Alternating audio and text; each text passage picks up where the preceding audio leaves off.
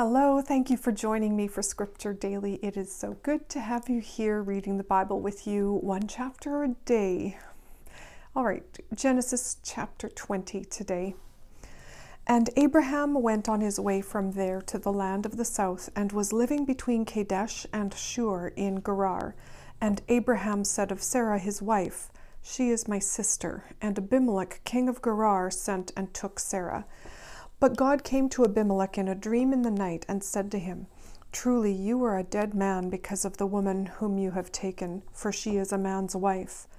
Now Abimelech had not come near her, and he said, Lord, will you put to death an upright nation? Did he not say to me himself, She is my sister? And she herself said, He is my brother. With an upright heart and clean hands have I done this. And God said to him in the dream, I see that you have done this with an upright heart, and I have kept you from sinning against me. For this reason I did not let you come near her. So now give the man back his wife, for he is a prophet, and let him say a prayer for you, so your life may be safe. But if you do not give her back, be certain that death will come to you and all your house. So Abimelech got up early in the morning and sent for all his servants and gave them word of these things, and they were full of fear. Then Abimelech sent for Abraham and said, What have you done to us? What wrong have I done you that you have put on me and on my kingdom so great a sin? You have done to me things which are not to be done. And Abimelech said to Abraham, Why did you do this thing?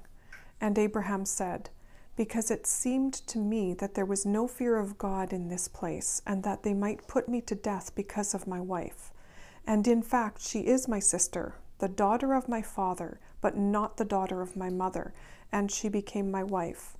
And when God sent me wandering from my father's house, I said to her, Let this be the sign of your love for me. Wherever we go, say of me, He is my brother.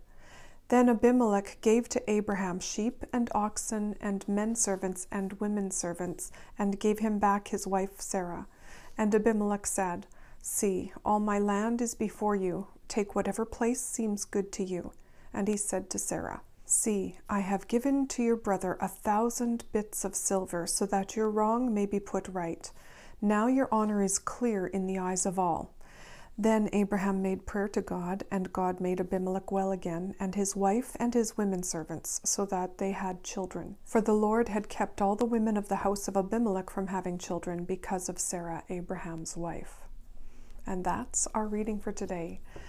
So I hope to see you again tomorrow for Genesis chapter 21. Thank you for joining me. And I would like to just extend an offer to pray for you regarding anything that you might want prayer for. So I just want to say on whatever platform you're on, if you want to, you're welcome to put a prayer request into the comments and or you can email scripturedaily at sasktel.net and I will put you on my prayer list and lift you up to God in prayer.